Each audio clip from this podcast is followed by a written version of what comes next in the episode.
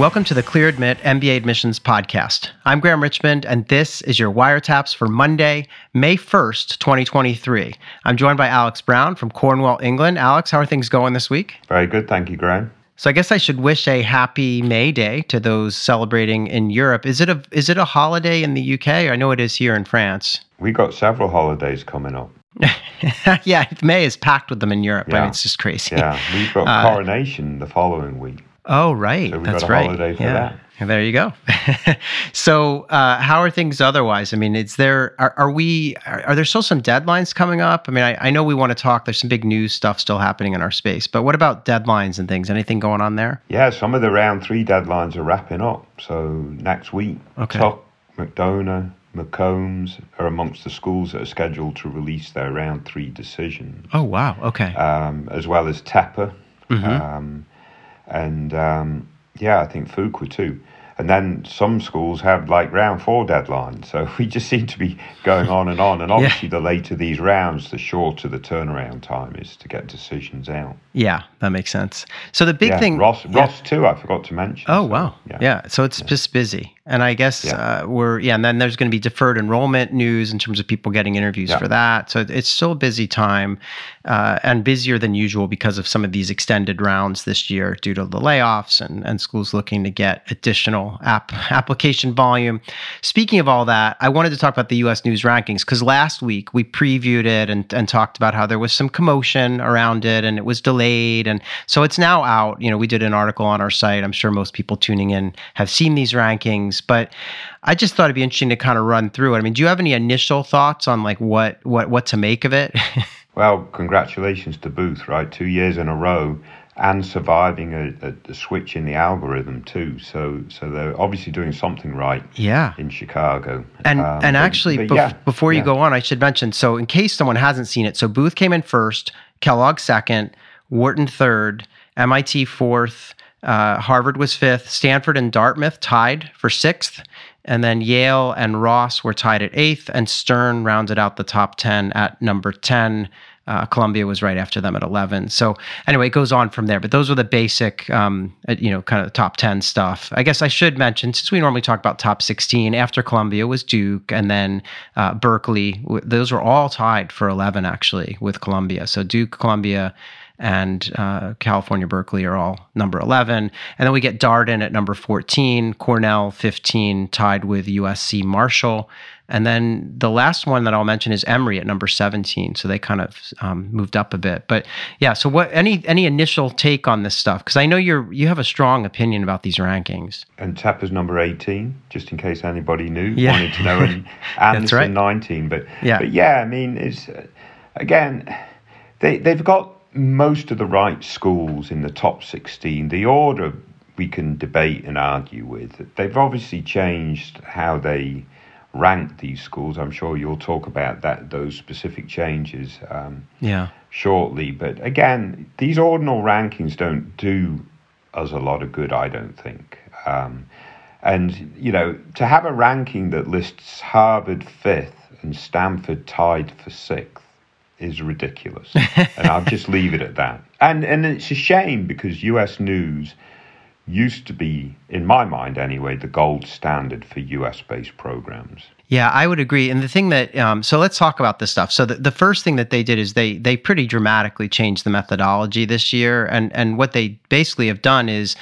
they used to devote about 35% of the weighting in the ranking to career outcomes. And by career outcomes, it's really three things. It's what percentage of the class has a job upon graduation of those seeking a job, I believe. Um, and then what percentage of the class has a job three months after graduation. And then the final piece is what's the average starting salary and bonus for people in that graduating class. And so they've taken that, and, and what used to be 35% of the ranking is now 50% of the ranking.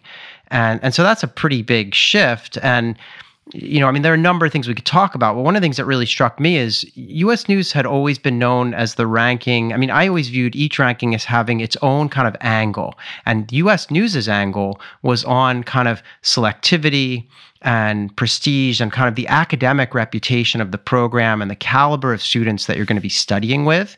I mean, sure, they've always had career outcomes in there too, but it seemed to me like this piece about who's getting in and how selective is this school was really taking front and center stage when you think of the US News ranking.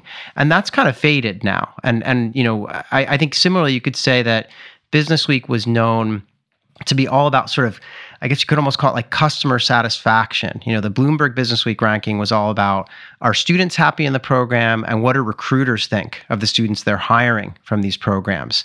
And then over on the other side, you know, the FT was an interesting ranking and, and still is because it combines US and international programs into a single ranking. You know, we debate whether that's a good idea or not, but it's known for that. And it's also known as being really about what is uh, the kind of career outcome several years out? I think they look at alumni salaries three plus years out or something, and so it's it's more of an ROI type ranking. Um, and so what's weird though is that with each iteration, all these rankings have been tweaking their methodologies, and they've all started to look more and more similar. and so you know, as a result, like the same. I think it's like 15 out of these top 16 in U.S. News are also in you know the FT and the the Bloomberg Business Week ranking. So the, everything's becoming a bit you know muddled together and and less distinct to me. Yeah, no, I, I couldn't agree with you more. And I'm trying to ponder, like, trying to make sense of, let's say, Stern, mm-hmm. right? They're ranked number ten. Yeah, I think that's that's probably actually a pretty good proxy of where they sit in the tiers and so on and so forth. Sure. But but why would they be ranked a point above um, Columbia, right? So you know, many would argue that Columbia is in a higher tier than Stern. Um, so, so you know, how, how does Stern end up in front of Columbia, and how does you know, for, for the same matter, Marshall end up in front of Anderson? They're both neighbours in their geographic areas. That's why I'm mm-hmm. picking on Stern and and Columbia. So, one answer for for the Stern and Columbia um, situation um, if, if, if, you, if you're changing in your, your the ranking methodology and mm-hmm. it's all about outcomes, um, I'm, I'm guessing Stern's class is more concentrated in New York City than even Columbia's class. Yeah. And as a result, is getting a higher pay grade um, on, on aggregate. Um, because the cost of living in New York City is very high, and, and you know that's where all the very very high paying jobs are. Yeah. Um, and maybe Columbia's grads are, are, are, being dispersed a little bit further afield. Yeah, it's a good question, and I'm not. Yeah. yeah. I don't know if that explains it, but this whole idea that outcomes matters most, I think, needs to be challenged. You challenge it, I know that. Yeah. Um, personally, I know you challenge it. Yeah.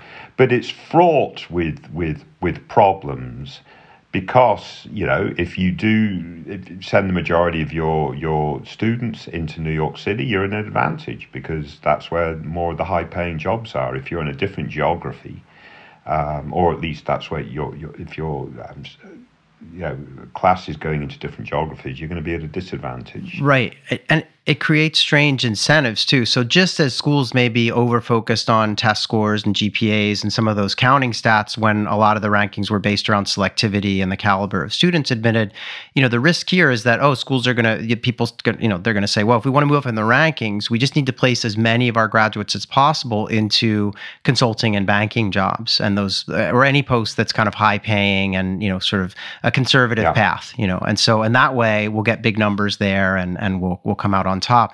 And so the danger there is, you know, at the same time, you have a population of applicant that's increasingly interested in other fields, you know, sustainability and and and fields that, you know, entrepreneurship, things that maybe aren't as high paying or as traditional. And so, yeah, there's kind of a weird set of incentives in play. And yeah, someone needs to challenge it. I, I personally the thing that bothers me the most is just this idea that you know they had a comment in the um, methodology segment where they said, "Look, we're focusing more on outcomes because that's what people care about now. You know, p- business school is expensive, and you know, people attending business school really care about how much money they're going to make afterwards to pay off their their debt. And I and I get that that is a concern and it's a valid thing to be thinking about, obviously. But I, you know, I went to business school to learn. I mean, I you know, I knew that Wharton would give me a lot of mm-hmm. knowledge, and I feel like that's getting kind of lost in the shuffle here, uh, unfortunately. So, in any event, and had had how do you explain Harvard's and Stanford's spot at five and six? I mean, I think it has to. Do, in a nutshell. Yeah, I think it has to do with the yeah. fact that um, they're sending a lot of people into very non-traditional domains, or you know, even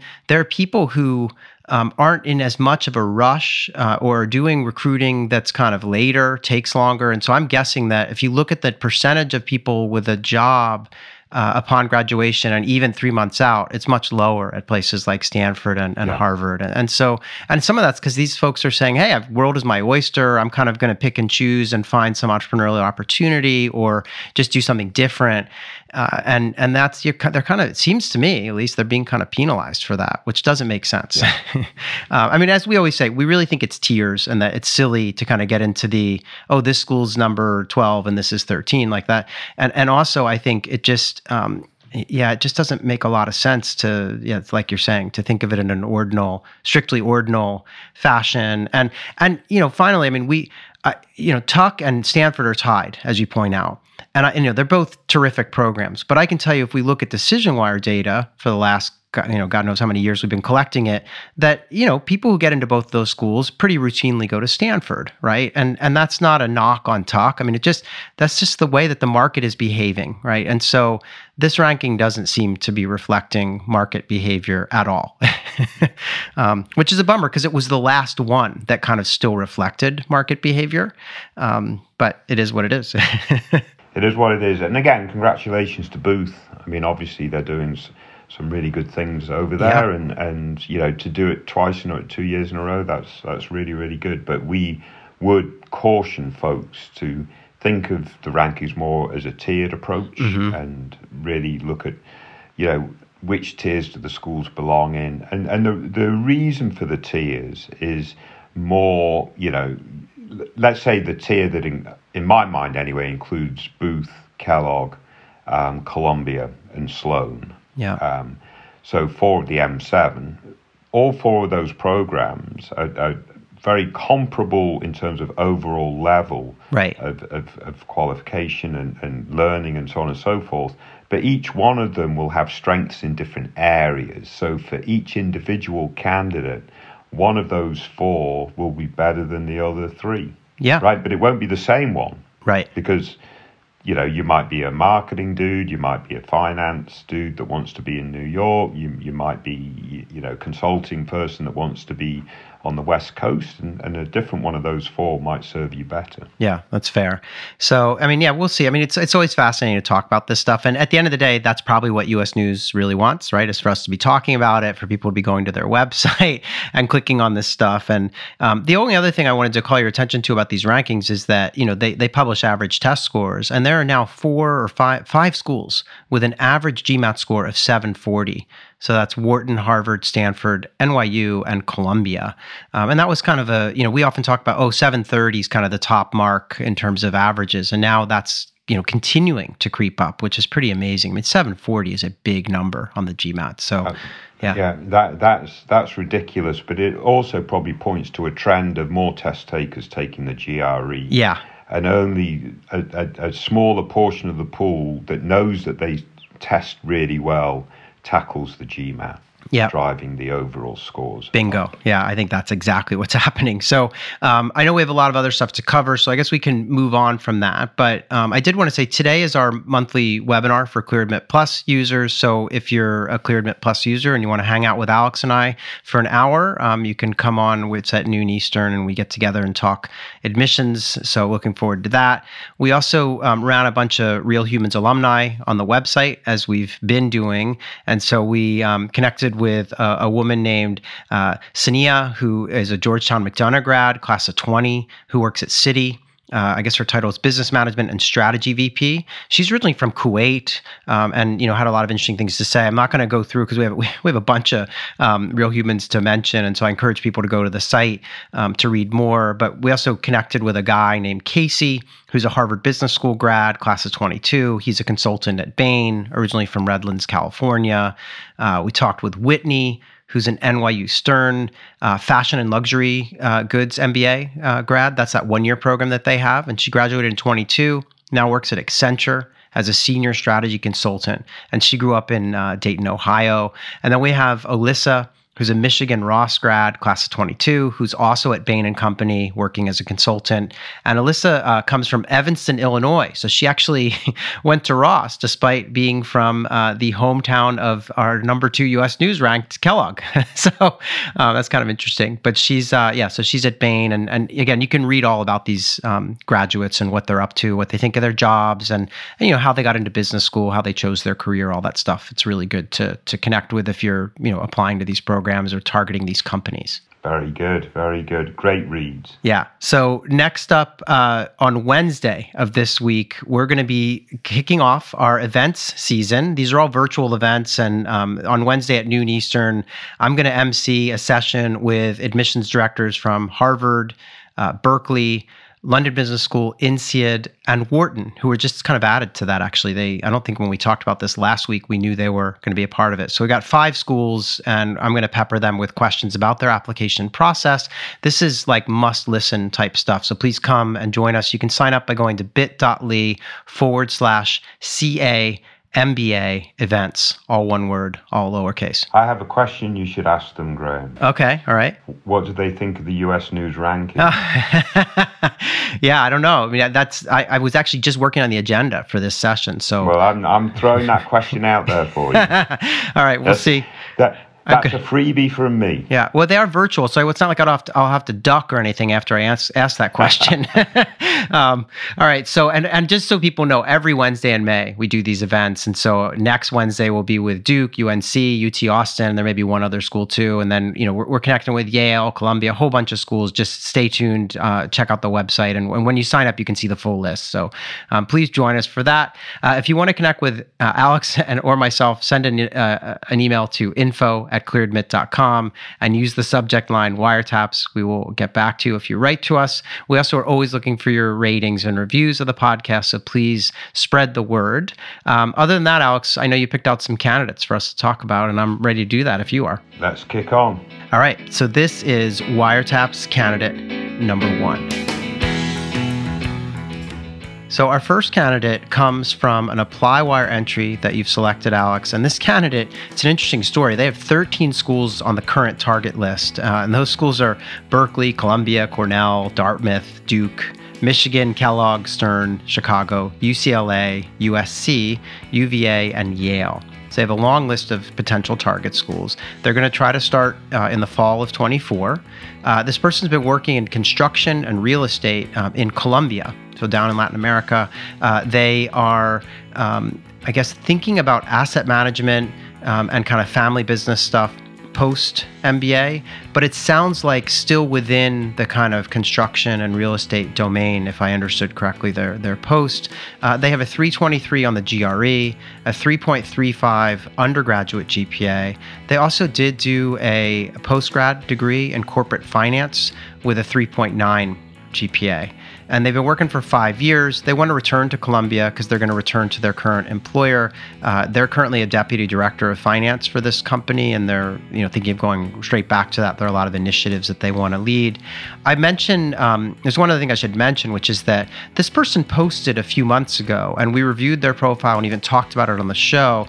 But I believe that they've since um, they they posted some updates here, so they added a, a, new GRE score, or maybe it's their first score. I don't even recall, but they added some. You know, they, they kind of of originally were targeting like round three of this year. They've now pushed that into round one of next year, although they did float some applications out in round three before pulling back. So, Alex, what do you what what, what advice do you have for this person, and what's the update? Because I know they they did apply to some places, right, in this round of, of kind of round three. I wanted to repeat something to you, Graham, that's in the notes because I think it's right up your um, wheelhouse. Okay. Um, they say the purpose of the MBA is not limited to improving my professional profile, nudge, nudge to US news, but also is a personal challenge to prove to myself that I can be an exceptional leader with the rigorous knowledge um, that is required to assume this role, which is almost to me kind of why you went to get your MBA, Graham. It's focused on what you can learn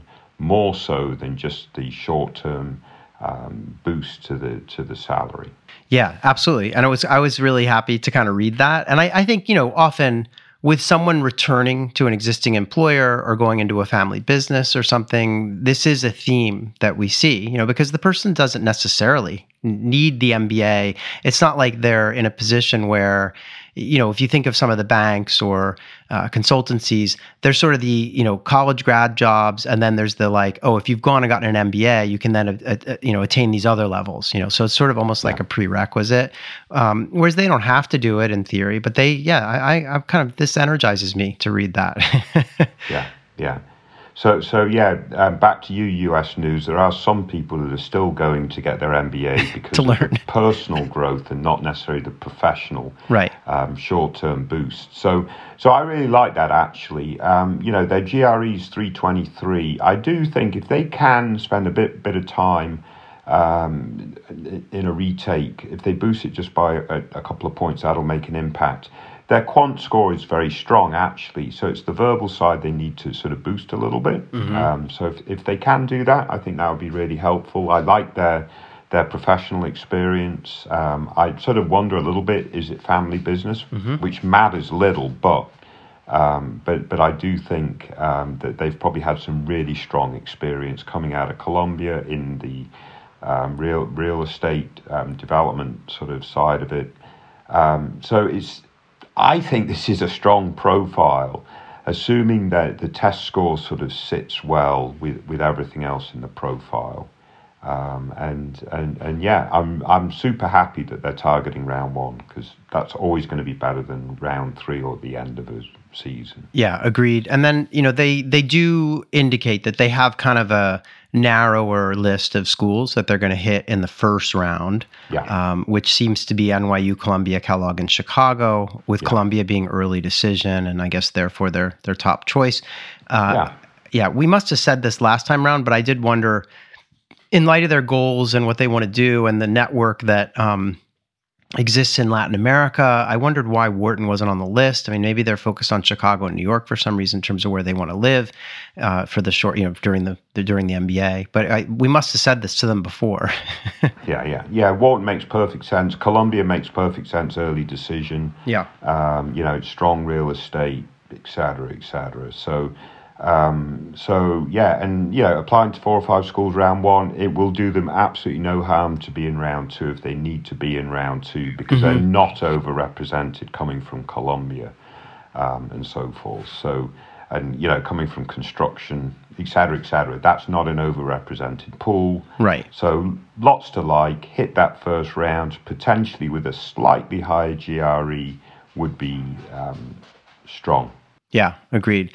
Um, I want to thank them for you know giving us this update and yeah, we're uh, and regularly listening to the show apparently. So yeah, uh, yeah, we'll see how things turn out. Ho- but ho- yeah. hopefully our advice didn't completely contradict because we can't find that old episode. I, yeah, I couldn't. You know, I, there's no like easy way to. We need to think about how we can better flag folks who yeah. kind of repost. I, I, could see it in the last episode. We were like, why are they applying to Wharton? This yeah, is absolutely ridiculous. yeah well, uh, yeah, I don't know if we can delete old episodes or not, but um, yeah. we might have to cover our tracks. But in any event, no, I think uh, you know want to thank them for for posting, and yeah, we'll see how it turns out. But they they you know as you say, round one's going to look a lot better than this kind of last minute round three stuff that they were originally going for. So, um, all right, let's move on and talk about Wiretap's candidate number two. So our second candidate this week is again from an ApplyWire entry. Uh, this candidate is you know early, kind of targeting for 24, uh, and they've got eight schools on the list, and those schools are Columbia, Duke, Harvard, Kellogg, NYU, Stanford, Chicago, and Wharton. Uh, this person's worked in healthcare strategy at some major companies, in addition to um, some investment experience at a new private equity-backed reinsurer. Um, so still kind of, I guess, insurance and healthcare focused, but with a finance um, bent to it all. Uh, they're not really sure post MBA. They have a bunch of things that they mention consulting, banking, private equity, and they mention undecided. So they clearly still kind of figuring that out. They have a 3.8 GPA. Uh, they have about six years of work experience to date. And they mention that they've had four jobs since graduating six years ago and a promotion at their current job and they they shared some additional details that I wanted to mention. I mean, one of them is that they say that they've had a difficult upbringing um, and you know that they don't elaborate into what that is, but they feel like that's going to be a big piece of their storyline as they kind of um, pitch their candidacy. They also uh, have a you know real interest in healthcare and insurance, uh, and a lot of experience in, in both of those domains. They are wondering whether they should switch jobs um, for like consulting or corporate development or some other you know kind of role before they apply to business school so they asked us that question and they mentioned they're part of a whole number of like healthcare nonprofits they're on the board for a couple of them and they also said that their undergrad which i'll remind you is a 3.8 gpa came from a top 130 public university in the business school and it was focused on insurance. So they're kind of wondering, you know, kind of what are their chances? And they mentioned they haven't taken the GMAT and they're worried about it because they said that um, they, they said the GMAT will be a major shortcoming for me because I'm terrible at standardized tests. Would I have a chance um, to get into any of these top schools? So they're wondering about that. Um, what's your take on this, Alex? Yeah, if they get a lousy GMAT score, it is going to be a bit troubling. Mm-hmm. Um, but but we could talk about that a little bit later. Let, us talk about their untraditional experiences they qualify it. I'm mm-hmm. not sure how untraditional it is, quite honestly. I think it sounds really interesting experience. So, yeah, yeah it's not um, strategy consulting or, or investment banking or, or, or tech or whatever, but I think it's really good experience, potentially. It looks like it. Um, I think they've had enough different um, roles um, that switching again just to get something a little more traditional on their CV will completely backfire. Like, stick to where they're at and, and really focus on growth and impact. Because every time you switch, you have to reset, right? So, you know, they've, they've switched, sounds like they've switched quite a few times. So, um, I would really focus on where they're at now improving their potential for growth and whatever where they're at now, um, owning what they've done rather than being worried that it's too untraditional. I don't think it probably will be. I can imagine them having a great conversation with June Kinney, for example, at Wharton about their healthcare experiences, etc., etc. So um, I think that could be really good if they've come from a difficult upbringing and that's helped inform really who they are and maybe some of their extracurriculars also. Um, I think that's really, really good. Um, so, what I'm saying here, Graham, is I think there's a really lot to like here. I think they need to nail that short term goal, um, be really specific, whether it's consulting or banking, but not either or, to get them to a long term goal that they've got nicely defined. I like their long term goal, but they've got to sort out the short term step. Then they've got to get over this idea of the, the um, um, test score and they need to really target, obviously, as well as they can. They need to give themselves at least enough time to retake the test if necessary. And as you well articulated in the um, in, in, in, the comments section, you know they they're going to have to throw everything that prepping for this test, um, yeah, and and so forth. Um, but to me, that I think there's a lot to like, and I don't know how untraditional they are. They call it untraditional, which is perfectly fine. Yeah. Um, and you know they've they've got Wharton on their list. That's a great healthcare program. Um, so so yeah, I I think there's a lot to like here, and obviously the the big issue is what what do they get in the test score. But if they come back with a 500 on the GMAT, it will be a problem.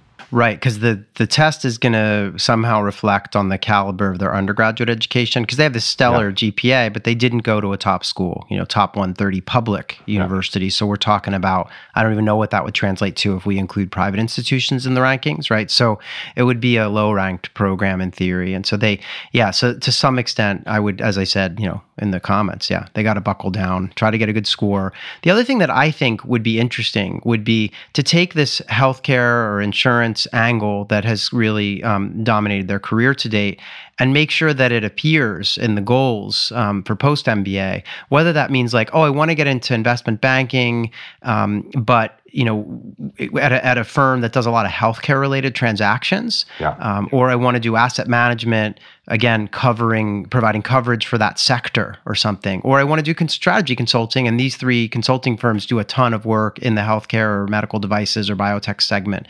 Um, so it would be good for them to get that level of precision, and and I, you know, it sounds like they're passionate about those domains, and so I don't see why it wouldn't be a, a fit to pick one of those and run with it. But in any event, that that would be my advice to them too. I think they need to, you know, as you said, like figure out what they want to do so that the messaging is really clear. And their ultimate goal is starting a, um, a company catering to value based care right. and improving health of others. So anchor it on that ultimate goal, and you've got a really interesting sort of profile, I think.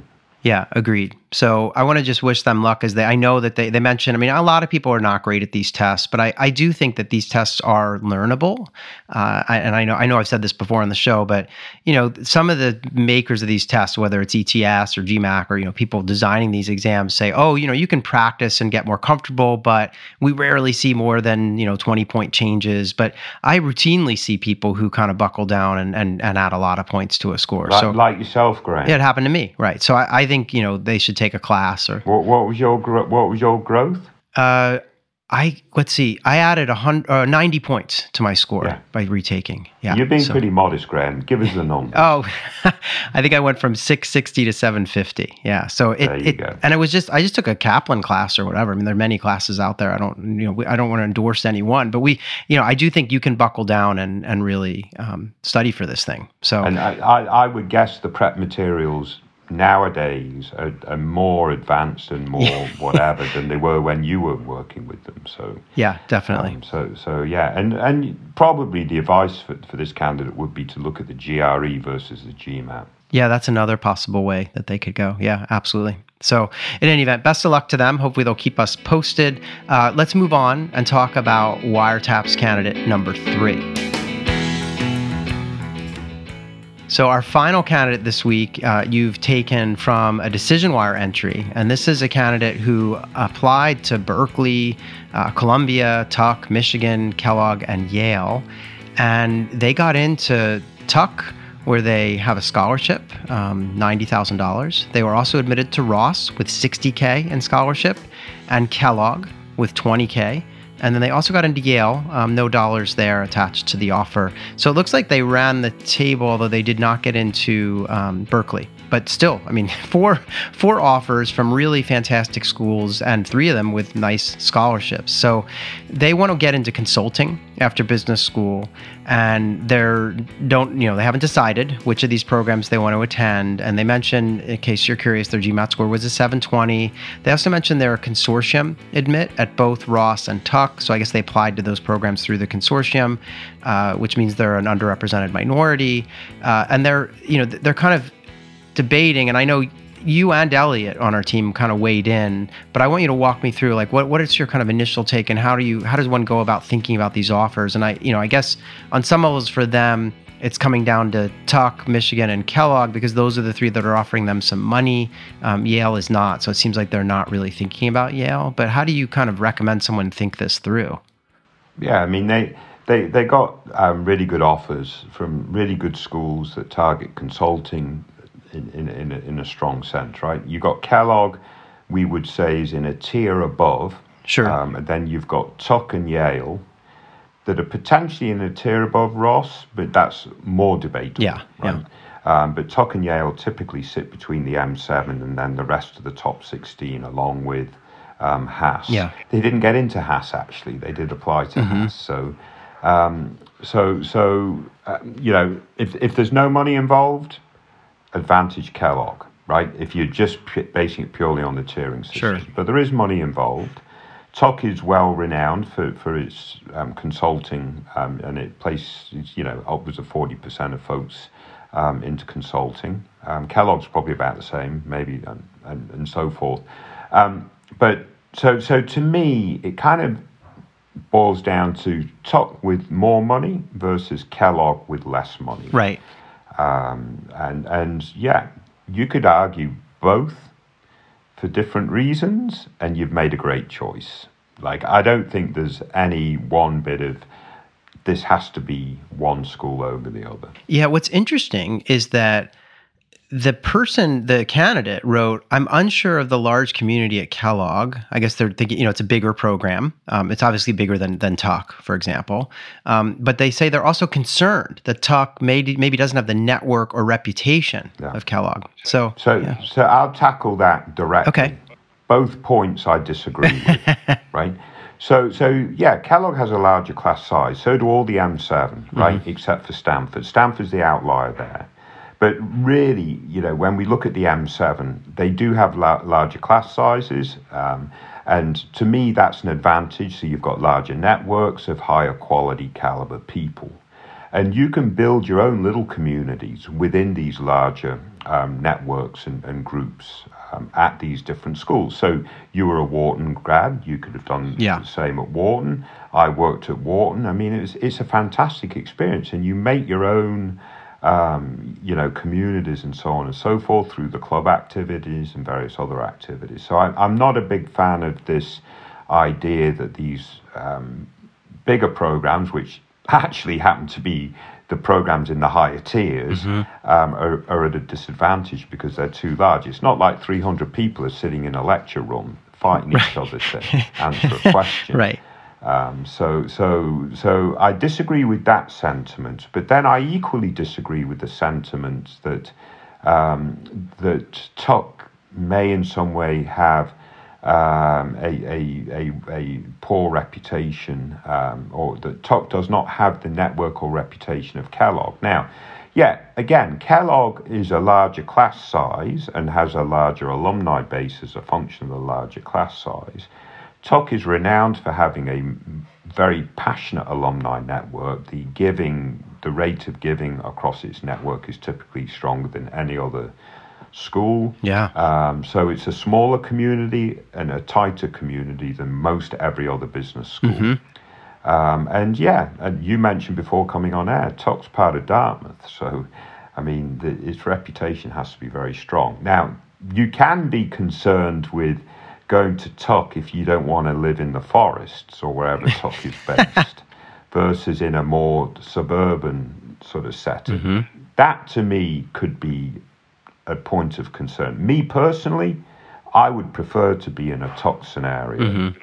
but I know some people they absolutely want to be in a much more active um, urban sort of yeah place. yeah i'm urban place. yeah it is interesting i mean one of the big secrets about all these top programs is that whether they're small or big, is that the size of your cohort, which you know is a subunit mm. that these classes are divided into, is often the same. So somewhere between let's call it 50 to 70 students in a cohort at most of these programs. Harvard's an exception; they have larger um, co- cohorts or sections, as they call them. But you know, if you look at a place like Wharton, I think it's like 65 or so students in a cohort that travel through the core curriculum together, and I believe that's the same size at Tuck, even though Tuck only has a certain number of those cohorts. I want to say four or five of them, whereas Wharton might have like ten of them or whatever it is, right, or, or eleven or twelve. Yeah. Um, so, but it's so it is interesting because it's sometimes I, I, didn't know that until I got to business school. It's not something I'd really dug up. So, in any event, I this is a tricky one. I mean, I think frankly, for I mean, there's a seventy thousand dollar difference in terms of what's being offered. Uh, Tuck's giving them seventy thousand more than than Kellogg so that I, you know, I feel like that does point the you know needle a little bit towards Tuck. I mean, I, I also would want to know: Does this person want to land in the Northeast? Are they kind of an East Coast person? Um, are they looking to kind of you know go out west or you know spread things further afield? That might shape things. And as you said, obviously the setting is dramatically different for these two programs, so they would need to think about that too. But uh, again, congratulations to them. It's not like they're going to go wrong here. Um, I think they have some pretty amazing offers, and that they will definitely land on their feet and, and get that consulting job that they want, in my view. So, yeah. Couldn't agree more.